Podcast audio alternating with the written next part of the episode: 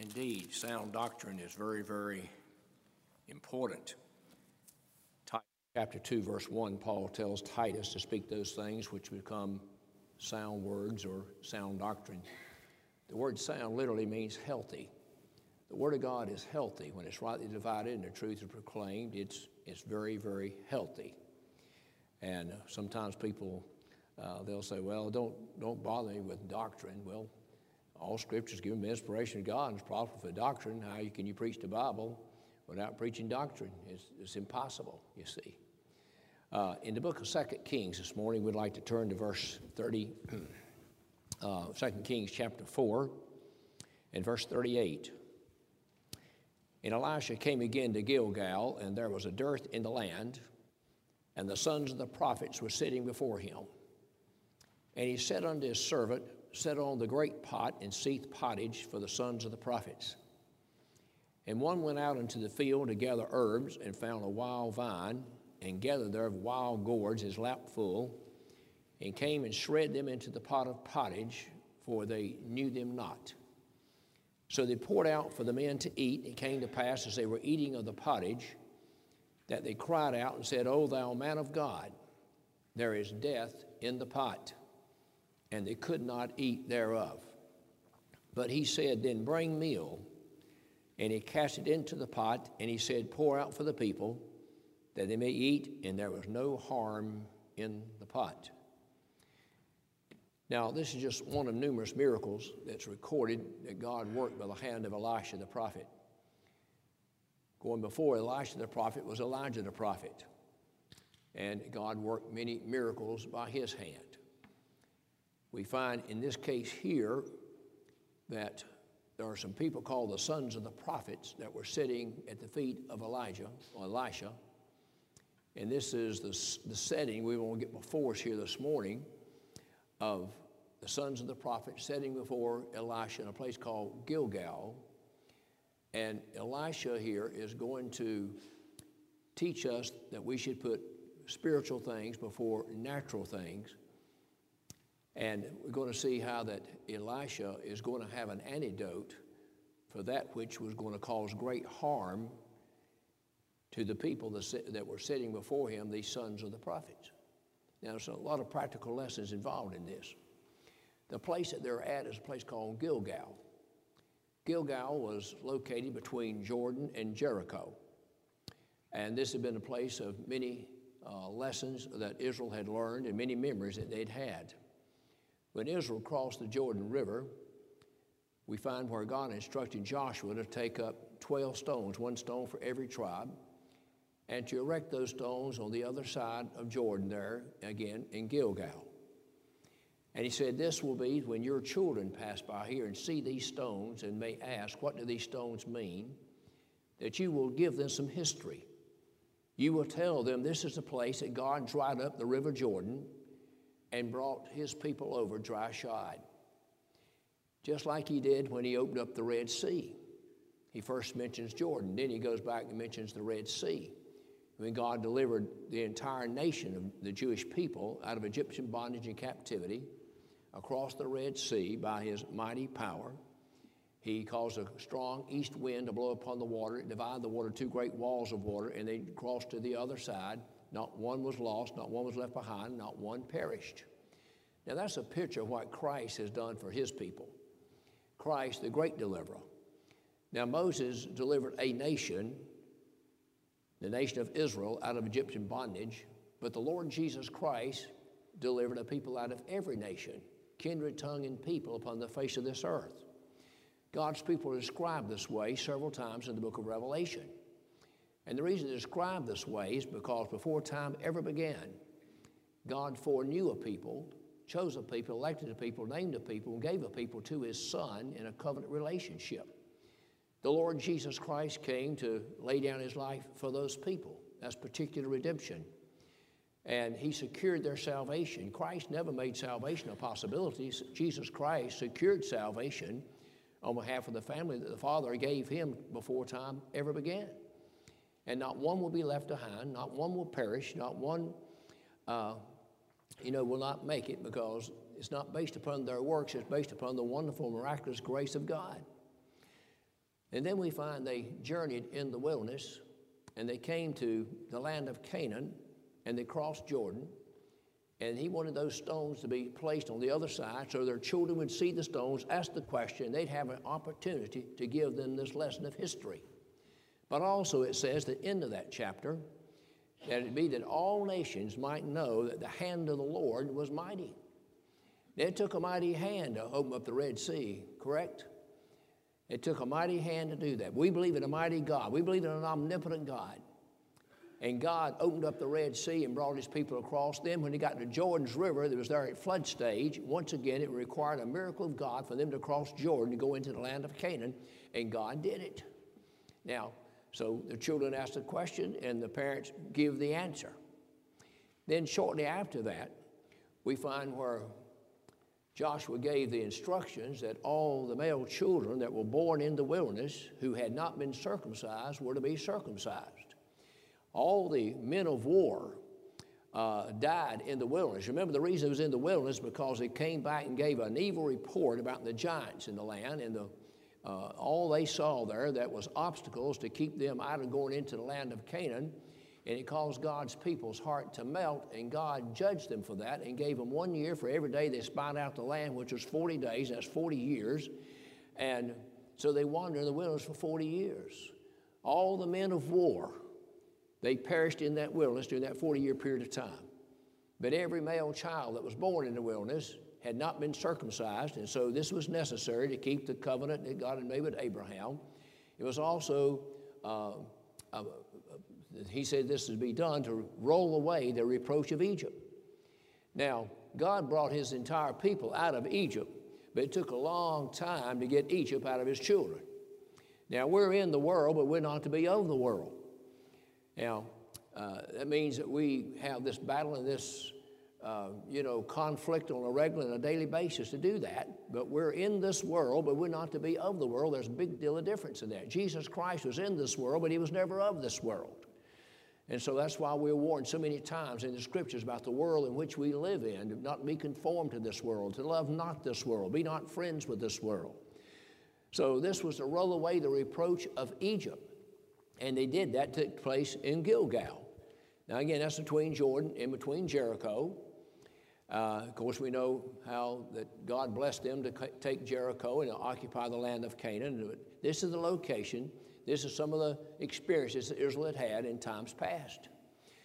Now, we find in this setting here where we have Elijah the, Elisha the prophet, and we have a group of men called the sons of the prophets. The sons of the prophets are sitting at the feet of the prophet Elisha. Elisha is the master teacher. Elisha is teaching them the things of God. Now, you know, in Acts chapter 22, the Apostle Paul gives his experience and he spoke about him being a Jew, being of the city of, of Tarsus, and he said he grew up at the feet of Gamaliel. Gamaliel was a very famous Pharisaical teacher in that particular day, and Paul was taught with the very best. The most well known teacher was, again, Gamaliel. Where was he at? He was at the feet of Gamaliel. That's the learning position. We find this is a position that Mary took. When you study Mary's life, you know, her sister was Martha, her brother was Lazarus. She's always at the feet of Jesus. And that's really what you're doing here this morning. You're sitting at the feet of the teachings of the Lord, which is like sitting at the feet of Jesus. Martha was so busy that she missed an opportunity to do what Mary was doing and uh, irritated and agitated about it. But the Lord rebuked her. And he said, Martha, Martha, thou art coming about with much serving, but Mary had chosen the good part. It shall not be taken from her. She was sitting at the feet of Jesus. Here we find the prophets, the sons of the prophet, sitting at the feet of Elisha.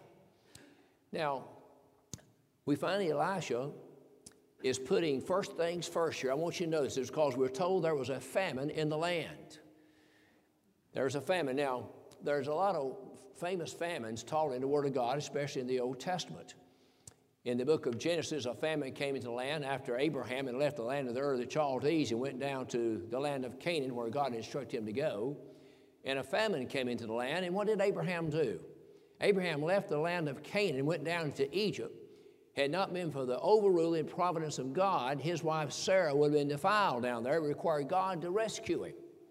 Everything doesn't always go smooth. Everything is not always a, a mountaintop experience. There are times we may experience a famine, and it's important how we react under those circumstances. Abraham didn't do the right thing, He had God to rescue him. And then his son Isaac, a famine came in his day, and Isaac was going to do the same thing. But God intervened and stopped him in a place called Gerar. He never made it down to Egypt, but he also had to rescue Rebekah, uh, Isaac's wife, uh, from, again, uh, being defiled by those in that particular land. One of the most famous famines, of course, is that happened in the days of Joseph, when God had providentially elevated Joseph to be second in command under Pharaoh. And in that position, uh, we find where Joseph revealed to Pharaoh there was coming seven years of plenty to be followed by seven years of famine. And if it was not for the wise management of Joseph, who's a picture and type of the Lord Jesus Christ, they would have perished in that particular day. That famine just wasn't in the land of Egypt, it was also in the land of Canaan. And uh, that's how you read the story and you find out how the rest of Joseph's family winds up down in the land of Egypt. But the point is, he was appointed by Pharaoh when he revealed us to Pharaoh as being a man of great wisdom and knowledge to manage uh, the affairs of the kingdom so that with wise management, after the seven years of plenty, they can make it through the seven years of famine. When Ruth, when you start reading the book of Ruth, why has it opened up, up with a famine? There's a man by the name of Elimelech, and he's got a wife by the name of Naomi. And we find where Elimelech decides he's going to leave there and go from the land of Bethlehem, Judah, which means house of bread, by the way, into the land of Moab. And the land of Moab literally means that which is barren, that which is scarce and unfruitful. Now, how's that for a decision? That's where he goes. That's what happens when man doesn't depend upon the Lord, when man doesn't apply Proverbs 3 5. Trust in the Lord with all thine heart, and lean not to thine own understanding. In all thy ways acknowledge him, and he shall direct thy path. God did not direct Abraham to go to Egypt. He didn't direct Isaac to go down to Gerar. He didn't direct uh, Elimelech to go to the land of Moab. But thank God he's a God of providence and power, and he intervened and delivered them under those circumstances and situations. And you're starting the book, book of Ruth, it says Elimelech was going to go down there just for a few days. He was down there for 10 years. It was 10 years before we ever got out of there. And Elimelech and their two sons all die in the land of Moab. So here's a famine, but we find that Elisha remains cool, calm, and collective, so to speak. He always does, no matter what the situation was. And that's because Elisha depended upon the Lord. And Elisha is going to teach us about the importance of putting first things first. So even though there's a famine, and there is some hunger that he's going to take care of. The first thing we read about here is how he's teaching them here as they give them before him, as the sons of the prophets, they're learning from the words of this great man, Elisha the prophet. Now, the Lord taught us this all the way through the Word of God. You come to the Sermon on the Mount, in Matthew chapter 6, and the disciples have asked the Lord to teach them how to pray. And the Lord gives them this model prayer. A lot of times people call this the Lord's Prayer, but it's not a prayer the Lord prayed. It's a prayer He uh, outlined, so to speak, as a model, as an example of His disciples. But let's notice how it starts. He says, "You, When you pray, you pray in this manner Our Father which art in heaven, hallowed be thy name. Now, I've mentioned a couple times in my prayers this morning that our God is a great creator God. And don't ever forget that. He's our great creator God but He's also the Heavenly Father of His children. And when I pray, I can pray to Him as God, but also as my Heavenly Father. If I pray to my Heavenly Father, that means I believe that I'm His Son here. So I pray to Him as my Heavenly Father. He says, When you pray, you pray in this manner Our Father, which art in heaven, hallowed be thy name. His name is hallowed, His name is holy, in other words. That's why Psalms 11, 111, verse 9, David says, Holy and reverend is thy name. The only time the word reverend used in the Word of God, it has reference to God's name.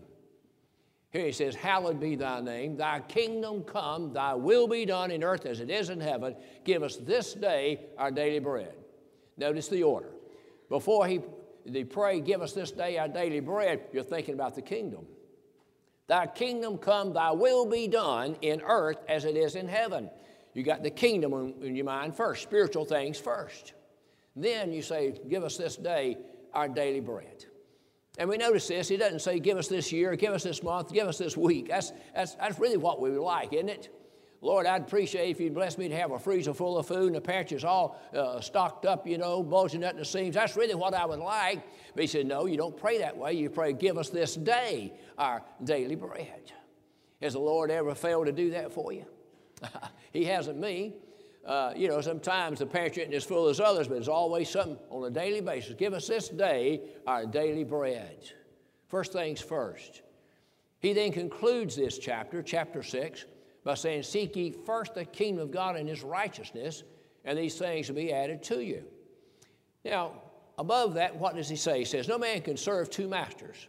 He will love one and hate the other, or he'll hold one and despise the other. You cannot serve God and mammon. The word mammon means wealth and riches.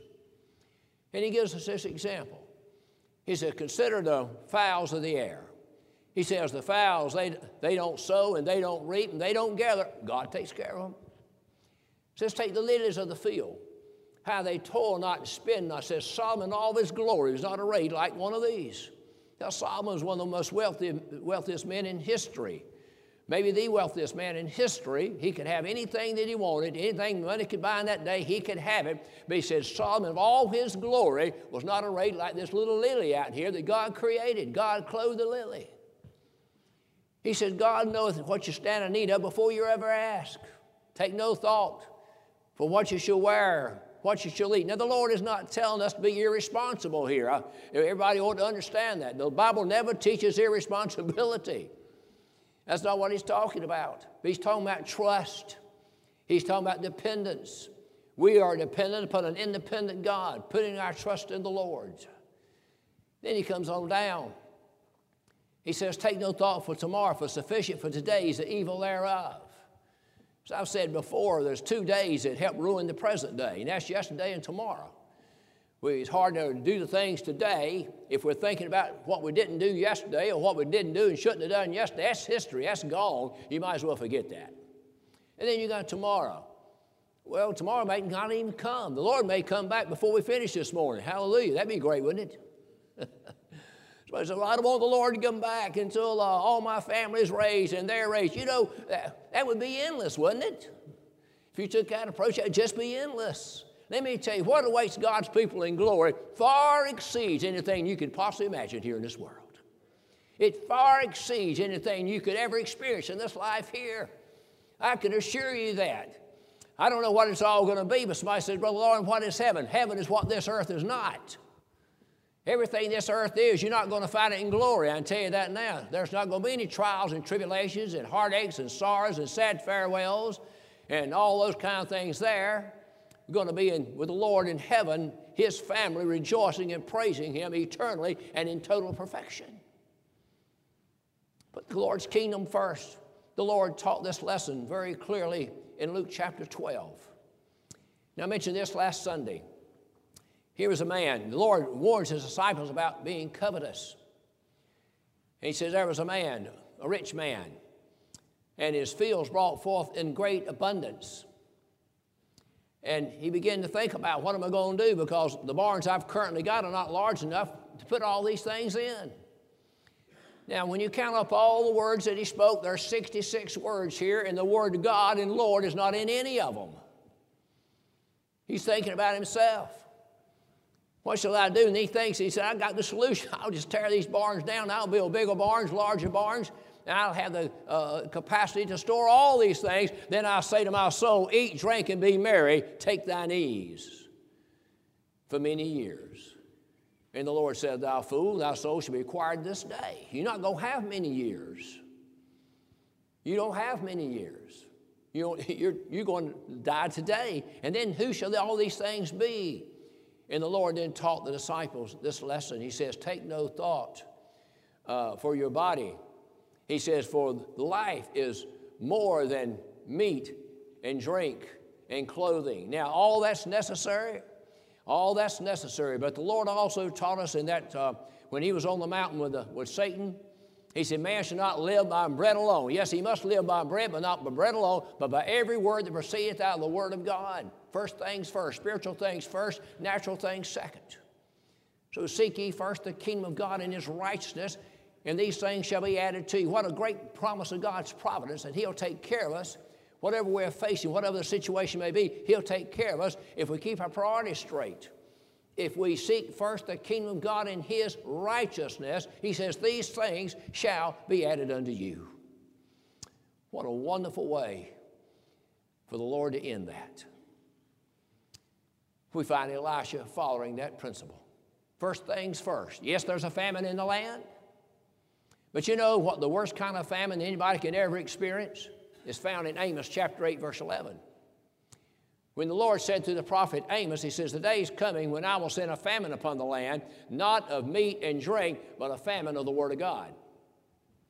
A famine of the Word of God.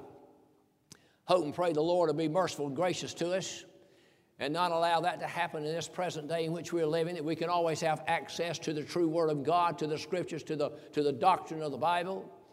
Is so very, very essential for the spiritual health of God's people. Elisha here is putting first things first.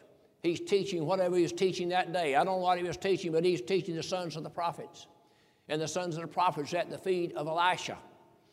Now, over here in the book of 2 Timothy, chapter 2, verse 2, Paul gives us a lesson of how these things take place. We believe in a father son ministry, a father in, in the Lord and a son in the Lord ministry.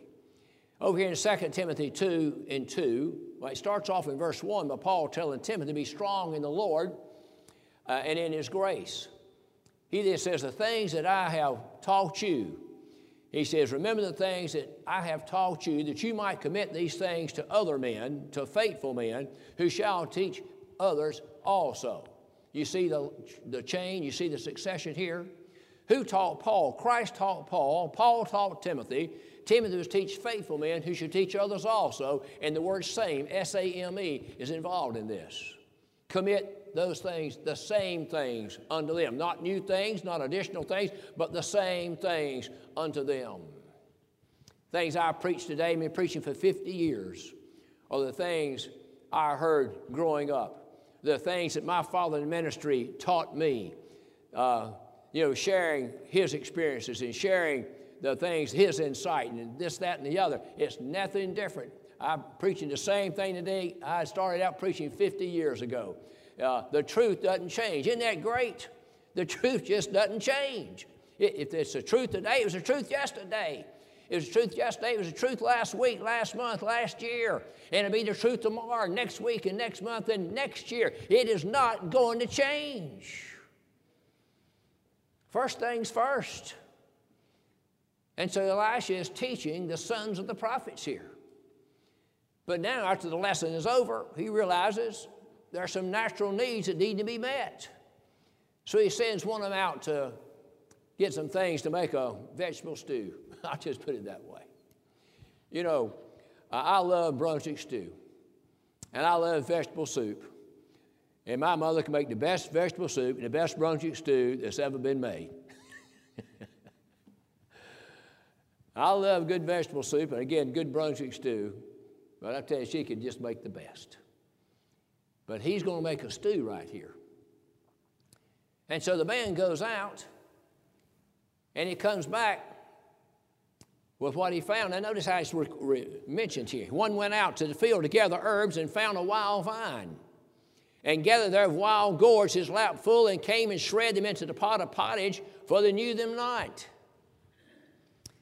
Now, he didn't know this was a wild vine. He didn't know this was wild gourds. What he went out to get, this looked like what he needed. You know, uh, I'm not an expert with mushrooms, but I know mushrooms are good if you got the good ones, but I also know there's mushrooms that can poison you. And you know, if you're going to go out and gather, and you better become an expert at it, you might gather the wrong kind. They look the same, have the very same appearance. So you gotta you gotta know what you're doing when you start gathering things like this. You don't gather something that's going to be very detrimental to you. I'm sure this man he found it pretty quickly. You know, just because something is in abundance appears to be good, uh, doesn't necessarily mean that it is. Now, I'm sure his intentions were good, but the results were bad. Kind reminds me of a, this young preacher one time who went to preach his first funeral. And he got lost getting to the cemetery. So he's riding down the road, he's trying to find the right cemetery, and he, he finally sees a cemetery, and he sees some men out there, and they got shovels, and they're digging. He said, This is it. So he pulls in, and they're filling up the hole. He said, I'm late. but he says they hadn't left. And so he goes over there and just says, Hold it, men, hold it, brother, and whatever. And he, he gets his Bible out and reads a few passages, says a few words, and thanks him and goes away, not knowing these men had just dug a septic tank was filling it in. he had good intentions. you know, that's another lesson don't run late, right? The best way not to be late is to be early. Best way to get ahead is never get behind. And so this man had good intentions, but good intentions don't always have great results. I met a man by the name of Jonah one time, and God instructed him to go to Nineveh to preach to the Ninevites, and he didn't want to go. He knew how terrible the Ninevites were, and they were. If you ever study the Ninevites, you'll understand why Jonah maybe had the attitude that he did. They were a very barbaric people. They done things I wouldn't even mention here in a public setting. Jonah didn't want to go. So Jonah goes the wrong way. He goes the opposite direction. And he gets down to the seashore there, and there just happens to be a ship going to the very place he wants to go. And they got room for him. And he's got enough money to buy his ticket. Man, everything's falling in place, isn't it? everything's falling in place. It's going where I want to go. They got room for me. I got money to buy my ticket. So he gets on the ship, sets sail, and he's so content. He just goes down to the bottom of the ship and just lays down and goes to sleep. Then God gets in the picture. And God sends a great storm, so great that eventually the people in that ship are going to throw Jonah over the ship. So just because things look good in the beginning don't mean you're going to have great results. But God prepared a great fish. Jesus tells us in Matthew 12 40 it was a whale, and the whale swallows Jonah, keeps him for three days and three nights.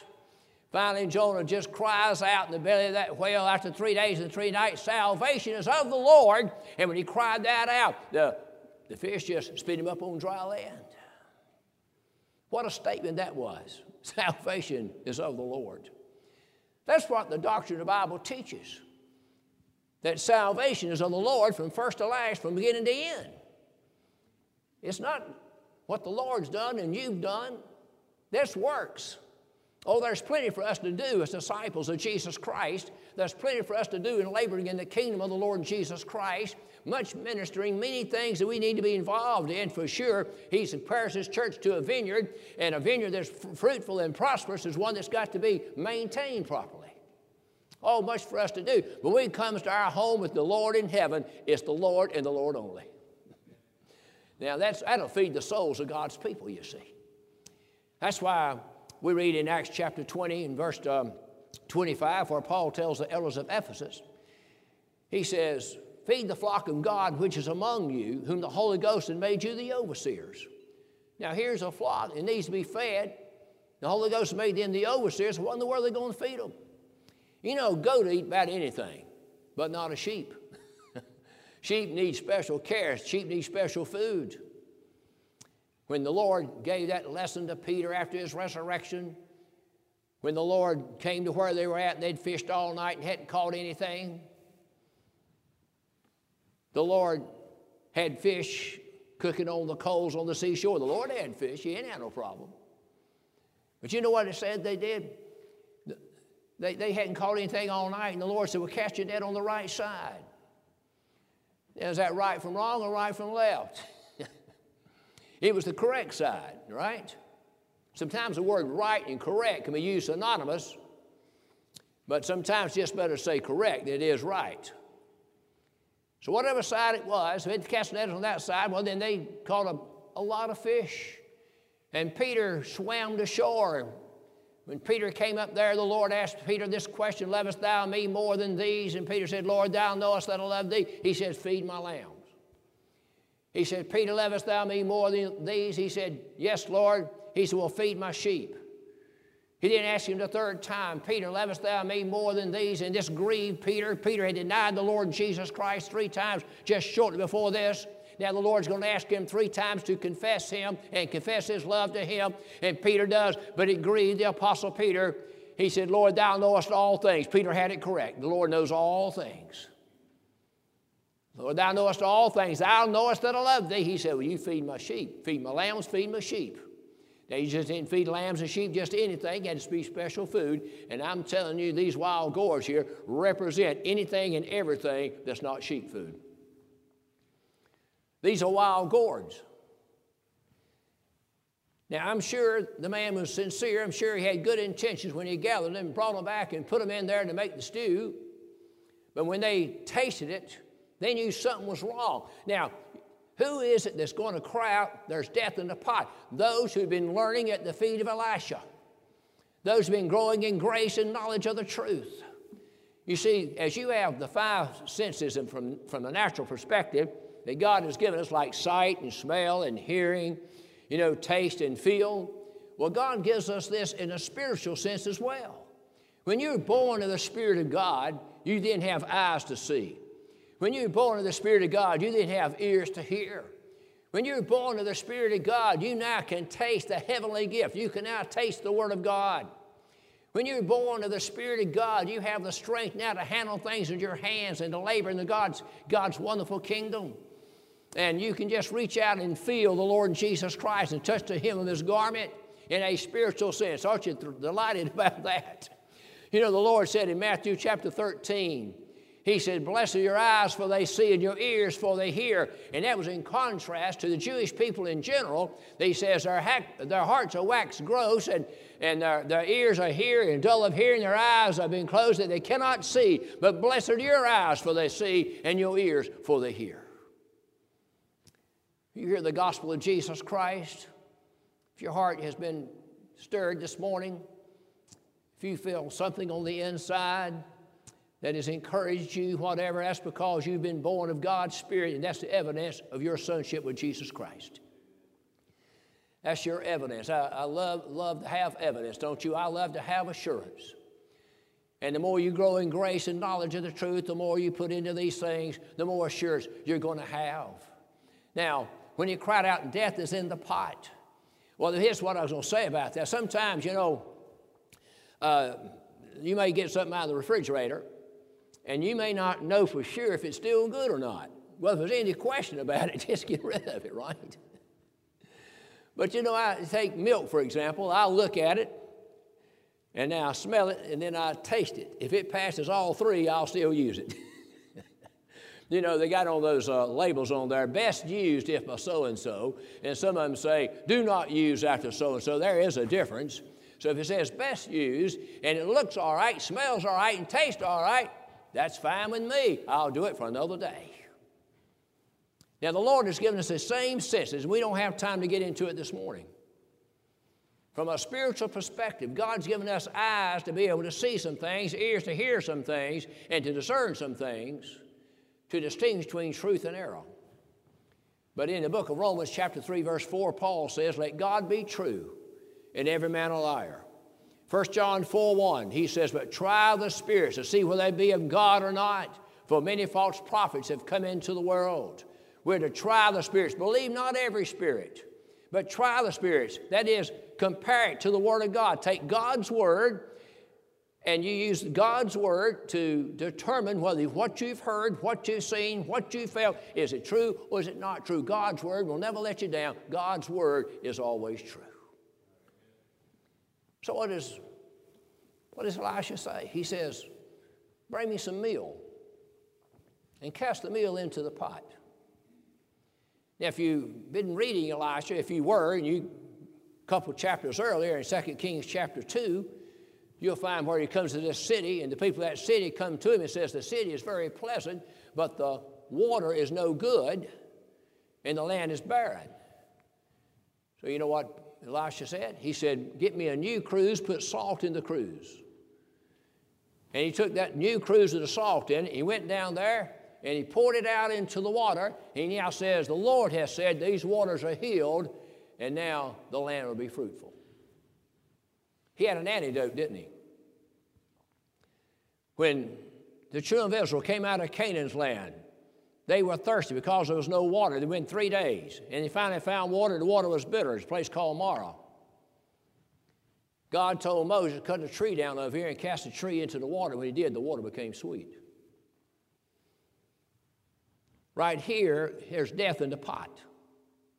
What was put in that pot was going to be very, very detrimental to them if they could eat it and continue to eat it. It would cause them great discomfort and perhaps even death. They cried out death in the pot. False doctrine will bring about spiritual indigestion and can cause irreparable harm, so to speak, how are you going to avoid that? You're going to avoid it by studying what God's Word says, rightly dividing the Word of truth. 2 Timothy 2.15, Paul told Timothy, Study show thyself approved unto God, a workman need not to be ashamed, rightly dividing the Word of truth. He says, For the words of Hymenaeus and Philetus, it says, uh, they have departed from the faith, and their words will eat like duck a canker, that which means gangrene, I think we all understand what gangrene is, and it cause you to lose a finger, a hand, an arm, a leg, or whatever. He said, Why? Because they have declared that the resurrection is past already. That's a wild gourd. That's false doctrine. The resurrection is past already. They didn't deny that there had been a resurrection, they just said it's past already. I'm telling you, there's been people resurrected, but the resurrection I'm looking forward to is still down the road in the future. I'm looking at a resurrection of the saints of the, uh, the bodies of the saints of God that's going to take place when time shall be no more, when the Lord comes again. And uh, I, you know, that what they were proclaiming was going to be just like gangrene. It would cause a serious injury to the body for people that swallowed that stuff. So he says, Bring the meal. Here's the antidote. Bring the meal. The meal was cast in. I think the meal is a type here, a picture of God's infallible word. We believe that the Word of God is given by divine inspiration. We believe that the Word of God, we have it today by divine preservation. And all Scripture indeed is given by inspiration of God and is profitable doctrine, reproof, correction, instruction, right to the man of God might be perfect, truly furnished unto all good works. But it has to be studied and rightly divided. When it does, it'll harmonize, it will link together as a great chain of which there is no weak link. No weak link. That's why Romans 8, 28, 29, and 30 is referred to as the golden chain of salvation. I'll quote that in closing. And we know that all things work together for good, them who love the Lord, who are the called according to his purpose. How many times people take that verse and say, well, the Bible says all things work together for good, and they're trying to give actually false comfort to people because they don't follow the text out. Notice what the text says. All things work together for good to them who love the Lord, who are the called according to his purpose. The reason they love the Lord is because they've been called according to the purpose of God. This text is not to those who do not love the Lord, it's a text for those that do love the Lord. And those who love the Lord, the things going to follow is going to work together for their deliverance and their salvation. But whom he did foreknow, he also did predestinate to be conformed to the image of his Son that he might be the firstborn among many brethren. And when he did predestinate, them he also called, and what we called, them he also justified, and we justified, them he also glorified. You see the EDs on these words? That means completed action.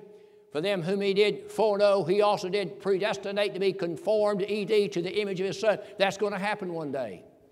And when we did predestinate, them he also called. It's God who does the calling and regeneration, not man, not the preacher, it's God. A he called Them He Also Justified, ED, that takes place, that took place when Christ shed his precious blood on Calvary. When Jesus Christ hung suspended between heaven and earth as the Son of God, he represented God. As the Son of Man, he represented man. His blood was shed, his offering was accepted, the sacrifice took place, and the salvation of God's children, my friends, was obtained and secured. That's salvation of the Lord. Then he says, Those who are justified they're going to be glorified. That's going to happen. And it's so sure that he writes in the past perfect, perfect tense right here. They shall be glorified. I trust me, you don't look glorified out there this morning. But I know I don't either. You know why? Because we're not glorified. That's why. But we're going to be glorified one day because God's word assures it. oh man, I, would love to, I'm about ready to try to preach right now. But anyway. God's word assures it. So then he says, What shall we then say to these things? If God be for us, who can be against us? The meal, my friends, was the antidote to the wild gourds. Put the meal in the pot of wild gourds, then it was edible, and they ate it, and their hunger was taken care of and was sufficed.